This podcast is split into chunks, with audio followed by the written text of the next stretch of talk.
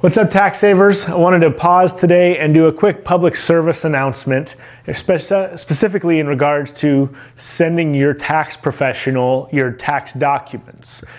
Don't send them via email unencrypted, meaning without some sort of password protection or some service that encrypts it, especially if they've got your social security numbers floating around on there because CPAs in recent years are major targets of identity thieves because they can go in and there's a hive of sensitive information rather than just one one off individual.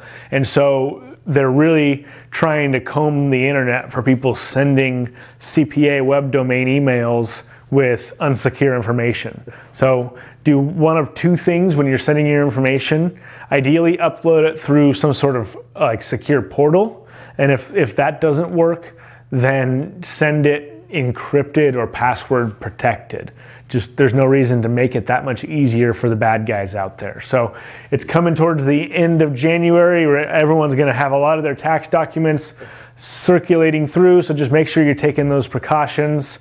If you found it valuable, hit that like button or tag a friend who's going to be sending out their documents soon, and we will see you next time.